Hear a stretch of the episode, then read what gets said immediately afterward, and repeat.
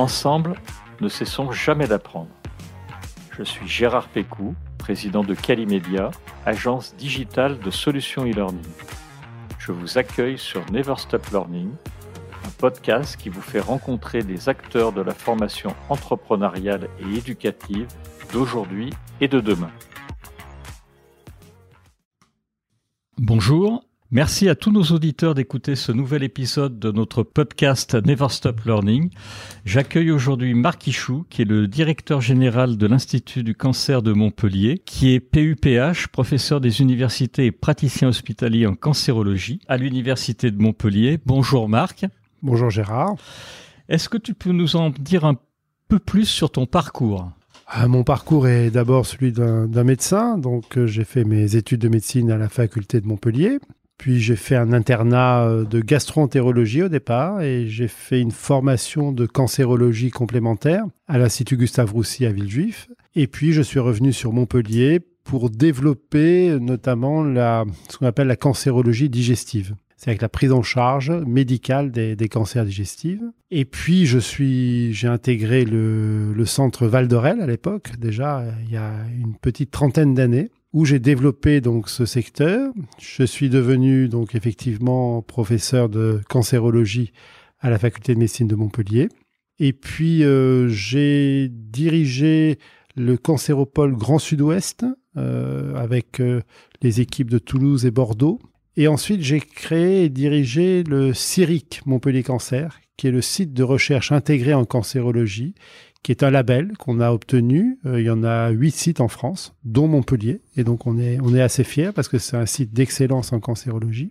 Et puis, depuis maintenant cinq ans, puisque mon mandat arrive euh, à la fin, là, au mois d'avril, donc euh, je suis le directeur général de l'Institut du cancer de Montpellier, Val d'Orel.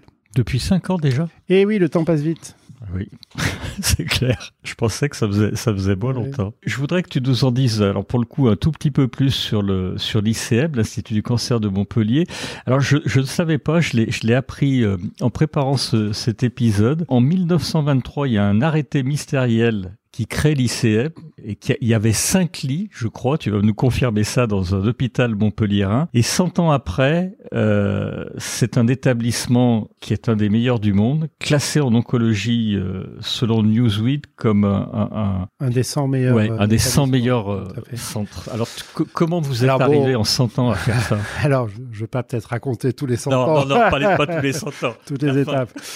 non, mais c'est sûr que nous, nous faisons partie des centres de lutte contre le cancer. Effectivement, qui ont, les prémices ont été il y a une centaine d'années, euh, au moment en fait euh, de Curie. Hein. c'est Marie Curie euh, qui a inventé le, radium et la radiothérapie.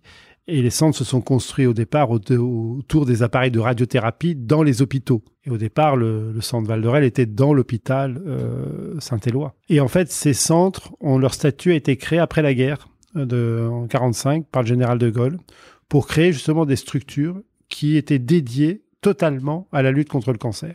Et actuellement, nous sommes 18 centres euh, en France de ce type. Bon, les plus connus sont les Parisiens euh, Gustave Roussy et l'Institut Curie, mais nous avons le même statut. Nous sommes ce qu'on appelle des ESPIC, c'est-à-dire des établissements de santé privés, mais d'intérêt collectif.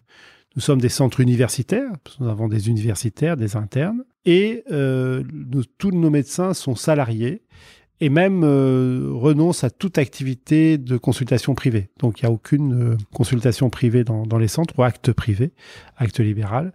Et nous sommes totalement dédiés à la lutte contre le cancer avec quatre missions. Le soin, bien sûr, la recherche, qui est un élément essentiel, la prévention, qui est aussi très important chez nous et une particularité du centre de Montpellier avec le centre Épidore hein, de prévention. Et puis l'enseignement et la formation, notamment dans tous les métiers de la cancérologie. Alors, c'est très bien, c'est une très bonne transition puisque effectivement j'avais noté que dans les quatre missions il y avait la, formation. Tu peux plus particulièrement nous parler de cette dernière marque euh, Comment ça se passe à l'ICM C'est quoi la formation à l'ICM Alors bien sûr nous participons à, l'enseignement euh, universitaire puisque nous avons des universitaires. D'ailleurs nous sommes responsables du module de, cancérologie euh, à la faculté de, Montpellier. Euh, nous avons plusieurs universitaires, nous formons des étudiants en médecine, nous formons des internes en médecine dans toutes les disciplines. Et puis, nous faisons aussi de la formation interne et externe pour tous les professionnels de cancérologie. Et il y a cinq ans, quand j'ai pris un peu les, manettes de l'ICM, j'ai notamment créé euh, ce qu'on appelle l'école de cancer de Montpellier. Euh, c'est-à-dire que c'est une école euh, qui est en lien avec la faculté de médecine et l'université, mais qui est une école de l'ICM et qui a pour vocation à proposer des formations à tous les métiers de la cancérologie que ce soit les infirmières, des manipulateurs radiothérapie, euh, des aides-soignants, des secrétaires médicales, etc. Tout ce qui est lié à la pratique de la cancérologie. Et donc, nous formons en interne notre personnel, puisque nous avons un gros budget de, de formation chaque année, mais nous formons aussi des personnels extérieurs dans le cadre de ces, de ces formations de l'école du cancer. Et les, les, les, formations externes, c'est qui? C'est d'autres d'autres médecins, d'autres Ce sont des professionnels de santé. D'accord. Bien sûr, des médecins, euh, généralistes, spécialistes, des infirmières, des manipulateurs, des assistants médicaux, des kinés, des pharmaciens. Enfin, voilà, c'est vraiment euh, tous les professionnels de santé euh, liés à la cancérologie. Et donc, les formations internes ou externes, vous les faites comment? Quels sont les supports? J'imagine qu'il y a, du présentiel. Est-ce qu'il y a du, digital? On a beaucoup fait d'abord par du présentiel de façon classique, et puis on s'est équipé d'une plateforme euh, numérique qui permet aussi de faire des, formations à distance euh, avec euh, des formations de type e-learning, hein, de type e-learning. Et donc on a commencé ça avant l'épisode Covid, hein, bien sûr, mais euh, vous imaginez bien que ça s'est euh, développé beaucoup euh, cette, année-là, en 2020, et qu'on a transformé un certain nombre de formations qui étaient plus présentielles en formation à, distance. D'accord. Donc, formation innovante. Tu nous as parlé du e-learning. Donc c'est quelque chose euh, effectivement avant, puis maintenant j'imagine post-Covid que vous avez fait. Il y a, a d'autres systèmes que vous utilisez. Comment vous formez sur les la partie euh, manipulation? Euh, Alors je parle pas simplement des manipulateurs radio, je, je, parle vraiment des gestes techniques ou des, des choses comme ça. Alors là, on est plutôt en présentiel, présentiel. et là on a des formations avec alors on a des formations avec des mannequins, par exemple, mais ça, c'est notamment pour les gestes d'urgence hein, qui sont faites. Et puis, alors, on a une formation particulière parce que tu sais que l'apprentissage maintenant, de plus en plus, se fait ce qu'on appelle par l'apprentissage par simulation. C'est-à-dire que, de façon générale, hein, en médecine, euh, on, considère qu'il ne faut jamais la première fois chez le patient. Et que la première fois, un geste technique, euh, un geste de réanimation, une ponction. il faut la faire d'abord de façon virtuelle ou sur un mannequin ou sur un, objet virtuel pour se former hein, avant de la faire chez le patient moi, quand j'ai commencé la médecine, eh ben, on commençait à faire les ponctions lombaires euh, la première fois chez le malade. Hein, voilà. Maintenant, on l'a fait sur un mannequin ou sur un objet virtuel qui, mime, si tu veux, le, geste de ponction lombaire. Pareil pour les endoscopies, pareil pour les actes chirurgicaux, etc., euh, etc. Et alors, l'originalité qu'on a développée à Montpellier, qui s'apparente à cet apprentissage par simulation, c'est non pas seulement un apprentissage technique, qui se fait bien sûr de façon très importante notamment à la nouvelle faculté de médecine de Montpellier, mais un apprentissage sur la relation médecin-malade. Et la relation médecin-malade au travers de l'annonce des mauvaises nouvelles. Et donc, comme mon domaine, c'est la cancérologie, et que parmi les, mauvaises nouvelles que doivent annoncer les médecins, bah, le cancer est probablement la, plus emblématique, on a euh, créé, depuis une quinzaine d'années déjà, des ateliers de formation, d'abord pour des jeunes médecins en cancérologie, puis maintenant pour tous nos étudiants en médecine de la faculté de Montpellier, des ateliers de formation à l'annonce au travers de scènes de théâtre, c'est-à-dire jouer où les acteurs jouent le rôle de patients et de famille, et sous le double regard du médecin et du metteur en scène. C'est-à-dire que les étudiants en médecine ou les jeunes médecins vont faire leur annonce de cancer, de récidive ou de soins palliatifs à des, acteurs. Donc c'est une façon de simuler, hein, c'est une simulation. Ils font vis-à-vis d'acteurs qui jouent le rôle de patient ou de famille. Et il y a ce double regard du médecin pour la stratégie d'annonce et puis du metteur en scène pour tout ce qui est le non-verbal, qui a une importance majeure dont on ne se rend pas compte quand on est face à des patients, face à des familles. Mais euh, tout cet aspect de présence, de regard, de verticalité, tout ce qui est de non-verbal a une, importance majeure. De même que l'articulation, que la façon euh, de choisir certains mots ou d'autres, euh, a aussi une importance majeure qui, qui va au-delà simplement du discours technique hein, et du savoir médical. Et c'est ce qu'on essaie de développer et de faire, de sensibiliser les, futurs médecins notamment au fait que leur leur présence, leur euh, empathie, tout en gardant une distance clinique, va être euh, aussi importante que leur savoir médical. Et donc on travaille beaucoup sur le savoir-être. Bravo pour ça. C'est quelque chose qui est fait qu'à Montpellier? Alors, euh, malheureusement, euh, je dirais oui pratiquement, puisque nous avons introduit cette formation obligatoire à la faculté de médecine grâce aux doyens Bringer à l'époque, oui. Mondin maintenant, euh, qui ont tous les deux vraiment été très aidants, ainsi que le président d'université Philippe Auger, puisque depuis huit ans maintenant, cette formation est obligatoire pour tous les étudiants, toute la promotion de quatrième année de médecine, qui tous passent à un moment donné euh, sur ces ateliers pour la première fois, parce qu'ils ont eux jamais annoncé encore de, mauvaises nouvelles, ils n'ont jamais été.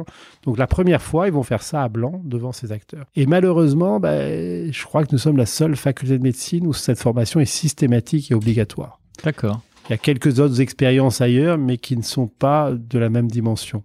Je, trouve ça fantastique. Enfin, c'est une des rares fois. Euh, que, j'entends ça, qu'il y ait une formation qui, qui est aussi aidante pour des, des, futurs médecins qui vont effectivement malheureusement annoncer des mauvaises nouvelles et avec la plus grande humanité qui soit.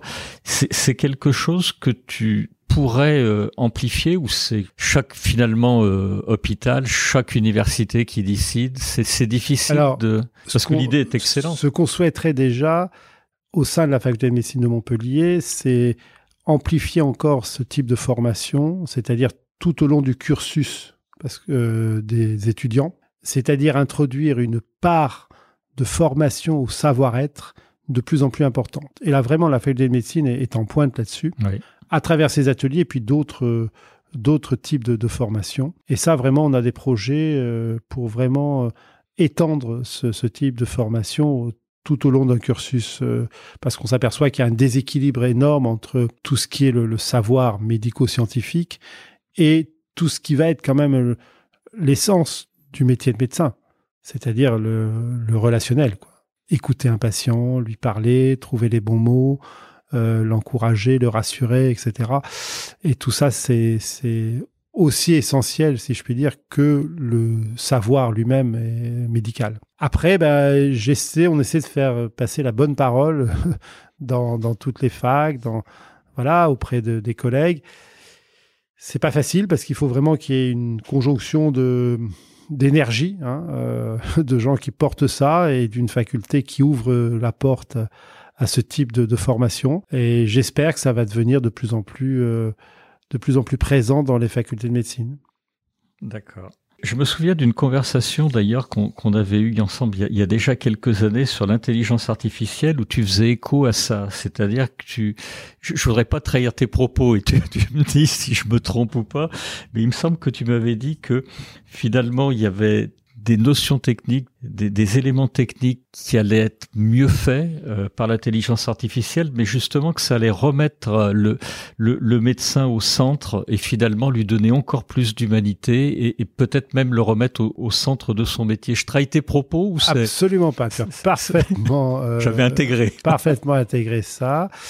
Et c'est vrai qu'on constate le fait que D'abord, la médecine devient de plus en plus technologique. Maintenant, les écrans, les imageries, les tests, etc., la génétique prennent de plus en plus de place. De ce fait, euh, les médecins se sont beaucoup trop concentrés sur toute cette technologie parce qu'il a fallu, euh, il a fallu la maîtriser et, s'en emparer. Mais ils ont perdu un petit peu, euh, je dirais, la, parole, le contact humain, et c'est ce que souvent on reproche hein, dans les divers, euh, divers hôpitaux, c'est ce, manque des fois de relationnel. Et j'espère que finalement, l'intelligence artificielle qui va arriver va aider. C'est une, en fait, c'est une aide, hein, une aide à l'intelligence, une aide à la décision, mais qui va finalement permettre de passer peut-être moins de temps à l'acte technologique, aidé par cette intelligence artificielle, et que j'espère que on va prendre conscience de ce besoin qu'ont vont avoir les patients euh, d'avoir des médecins qui justement vont euh, humaniser cette relation, humaniser cette prise en charge, et qu'on ne sera pas soigné, bien sûr, par des robots, par des ordinateurs. Mais ça, tu ne m'avais pas dit. Voilà. mais, mais que le médecin va être l'intermédiaire, justement, entre cette euh, intelligence euh, dite artificielle ou augmentée et, et le patient, pour lui faire passer les bons messages, prendre les bonnes décisions, et l'écouter aussi. Mais, mais, ça, vous le faites déjà. Je crois que vous avez reçu un superbe appareil dont j'ai, je, je m'en excuse, oublié le nom. Et, et vous, enfin, j'ai lu ça dans la presse et, et, vous êtes déjà très, très innovant là-dessus. Alors, on, on, est très innovant dans le domaine notamment de la radiothérapie. c'est ça. C'est notre domaine d'expertise puisque c'est un des traitements essentiels du cancer. Et la radiothérapie est de plus en plus guidée par l'imagerie maintenant. Et les progrès de l'imagerie sont de plus en plus liés au, pro, au progrès de l'informatique, des logiciels et donc de l'intelligence artificielle. Et donc effectivement, nous avons, sommes les premiers en France et même en Europe à développer tout un programme de ce qu'on appelle de radiothérapie adaptative, guidée par l'intelligence artificielle, qui permet, qui permettra, on l'espère, avec parce que c'est encore en évaluation et en, devenir, qui permettra euh, un, guidage de la radiothérapie, de la dose de radiothérapie de façon automatique pendant la période de traitement, à un moment donné où le patient est sous la table et avec la respiration, un certain nombre de tumeurs vont bouger. Et donc les calculs qui ont été faits au départ seront plus totalement valables. Et on va essayer d'automatiser cette adaptation en permanence grâce à l'intelligence artificielle. Et, justement, alors c'est un sacré changement, j'imagine, pour les, les, médecins, bien sûr, mais également pour les. J'imagine qu'il y a des manipulatrices radio qui, qui interviennent.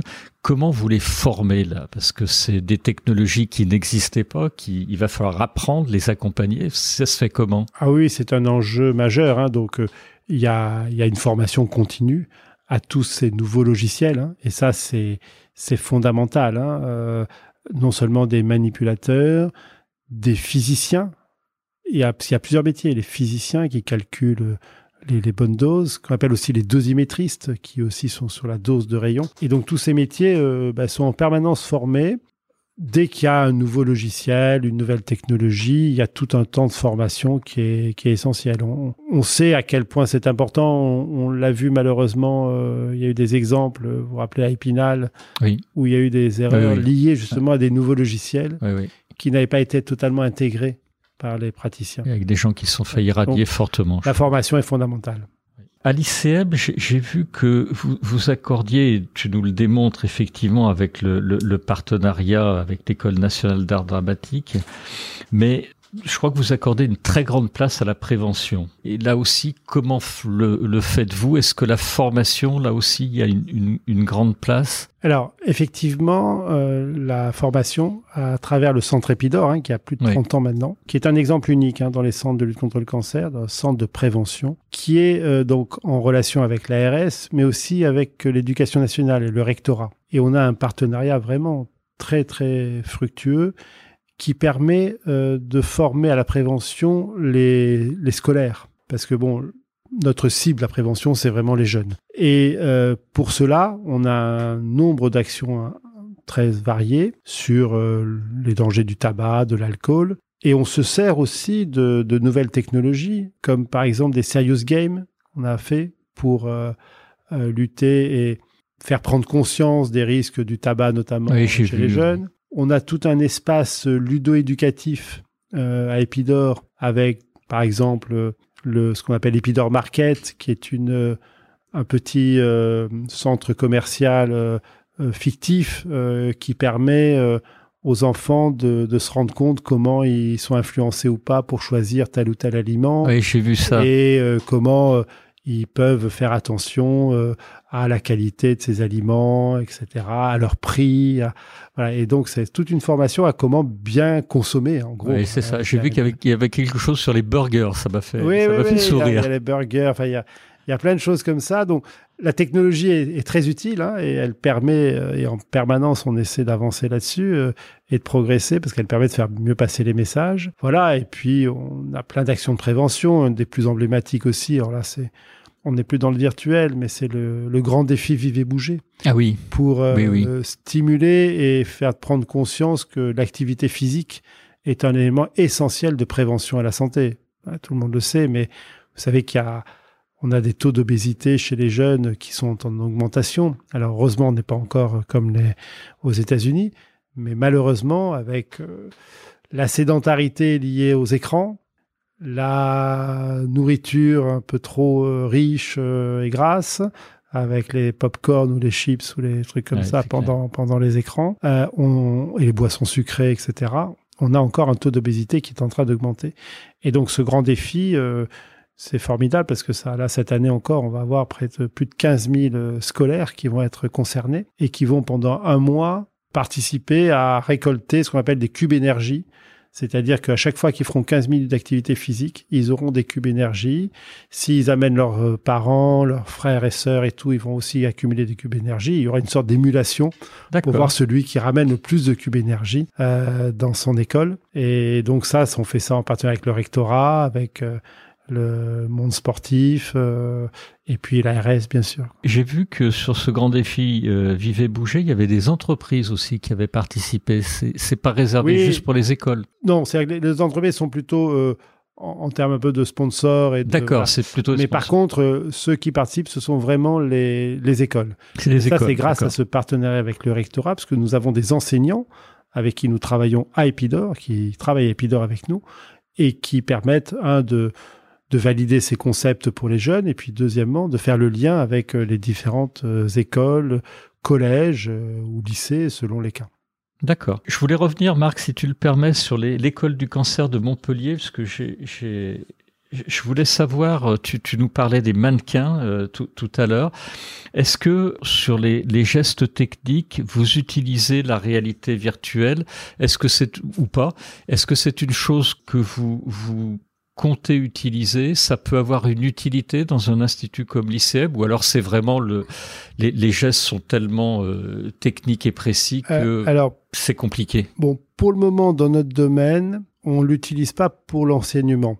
Ça, c'est utilisé euh, certainement à la faculté de médecine. Oui, je crois. Oui. de médecine euh, Au pour les actes, voilà, de chirurgie, etc. Donc là, nous nous faisons ça dans le cadre de la faculté de médecine. À l'ICEM proprement dit, euh, ces techniques de réalité virtuelle, pour le moment, nous les utilisons pour les patients. Sur les patients. Voilà, et on a par exemple euh, des casques de réalité virtuelle euh, pour les patients en cours de chimiothérapie, par exemple, pour leur permettre de, de s'évader un petit peu et de mieux tolérer les séances de chimiothérapie. voilà, et on va développer aussi pour certaines chirurgies peut-être la réalité virtuelle pour aller avoir une vision encore plus euh, précise euh, de l'ensemble des vaisseaux, des nerfs, etc. Donc c'est plutôt dans ces domaines pour le moment que nous utilisons. Et en termes de formation, c'est vraiment utilisé à la faculté de médecine de Montpellier. D'accord, oui, je, je, alors je, je m'excuse pour nos auditeurs, j'ai employé un acronyme euh, que qu'on connaît, euh, toi, toi, et moi, qui est le CESI, qui est le Centre d'enseignement des soins d'urgence.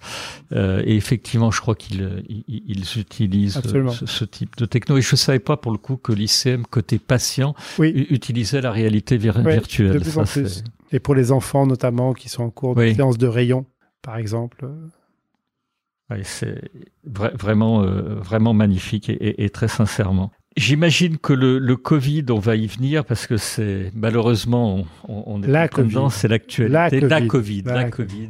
soyons puristes. Soyons, soyons puristes. Tu as raison de me reprendre là-dessus. C'est vrai que Puis moi, c'est féminin, quoi. C'est un peu plus. Ouais. Je sais pas comment les auditrices vont le prendre. C'est comme ça, en tout cas.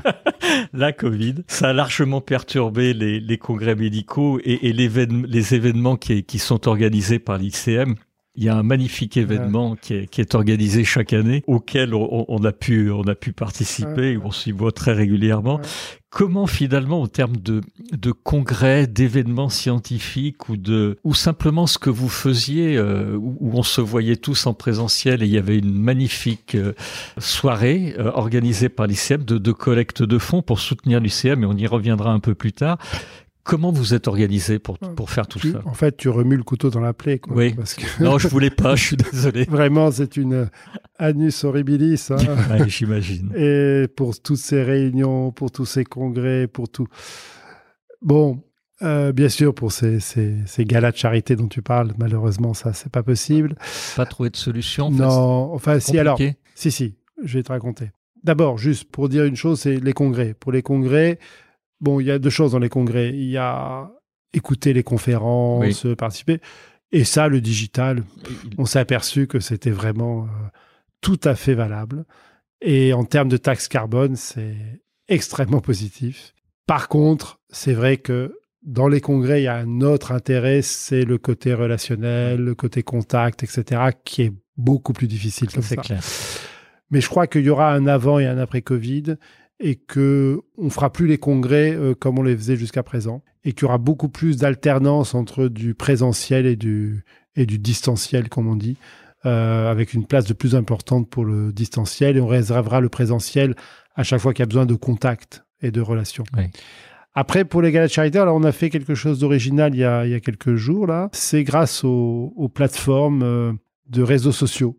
Et là, on a fait toute une opération qu'on va sûrement reproduire. Hein. C'est un concept qu'on a développé qui s'appelle Défi Star, on a un certain nombre euh, de personnalités du monde euh, du spectacle, de cuisine, de la, des chefs gastronomes, de Miss France, euh, autres qui ont fait des interventions avec des, des défis comme préparer un œuf poché entre une actrice et, un, grand chef, euh, comme faire une position de yoga euh, apprise par euh, Alexandra Rosenfeld, qui est une ancienne Miss France et qui est maintenant prof de yoga, etc., etc. Et puis des alternances avec des, des interventions bah, de nos spécialistes, bah, par exemple sur les bienfaits de l'activité physique ou sur une alimentation équilibrée liée à tous ces défis, et avec voilà des entreprises qui nous ont aidés, et puis des gens qui peuvent euh, lors de ce défi Star, bah, faire des donations euh, sur des plateformes. Euh, voilà, sur une plateforme. Et donc c'est ça a été un très très pour une première fois un très beau très beau succès. Et je pense qu'on va renouveler ça. Ça permettra, tout en étant chacun devant son ordinateur ou son, son smartphone, bah, de participer à cette voilà, à ce, à ce mouvement de, de, de, recueil de dons pour la recherche, parce que bien sûr, l'objectif, c'est aussi d'alimenter euh, la recherche contre le cancer. Oui, j'imagine.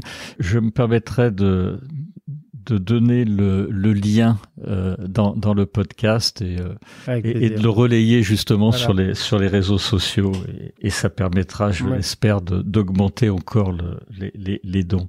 Je crois que pour revenir euh, à, la formation, vous, vous labellisez vos formations, c'est-à-dire que vous êtes labellisé à l'ICM organisme gestionnaire de développement professionnel continu. C'est quelque chose que vous faites systématiquement?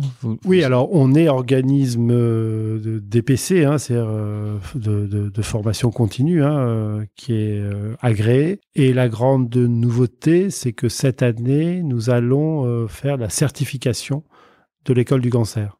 Euh, il y a une certification maintenant pour ces écoles de formation. Et donc nous sommes entrés euh, cette année, là, nous, nous commençons et d'ici la fin de l'année, nous, j'espère, nous aurons obtenu la certification de, des écoles de cancer, des écoles de formation hein, pour notre école euh, du cancer de Montpellier.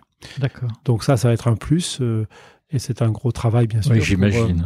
Avoir une démarche qualité qui soit rigoureuse et qui coche toutes les cases de, la qualité et de façon à être euh, pérennisé euh, comme organisme de formation reconnu. D'accord.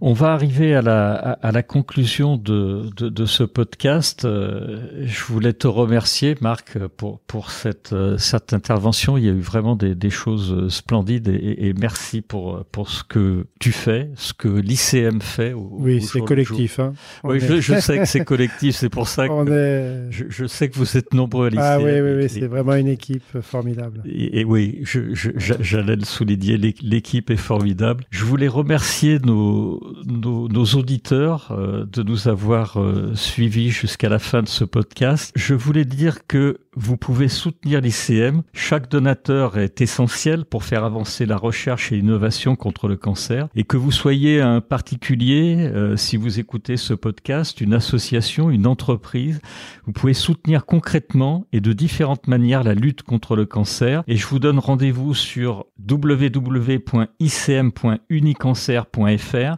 C'est très facile parce que vous avez un petit icône pour en savoir plus. Vous cliquez dessus et tout le reste est très très bien décrit. Un très très grand merci Marc pour ton, ton intervention et ton temps. Ben, merci beaucoup pour, euh, pour cette, euh, ce moment passé ensemble et merci aux auditeurs et vous êtes bienvenus effectivement sur le site pour avoir toutes les informations nécessaires. Merci.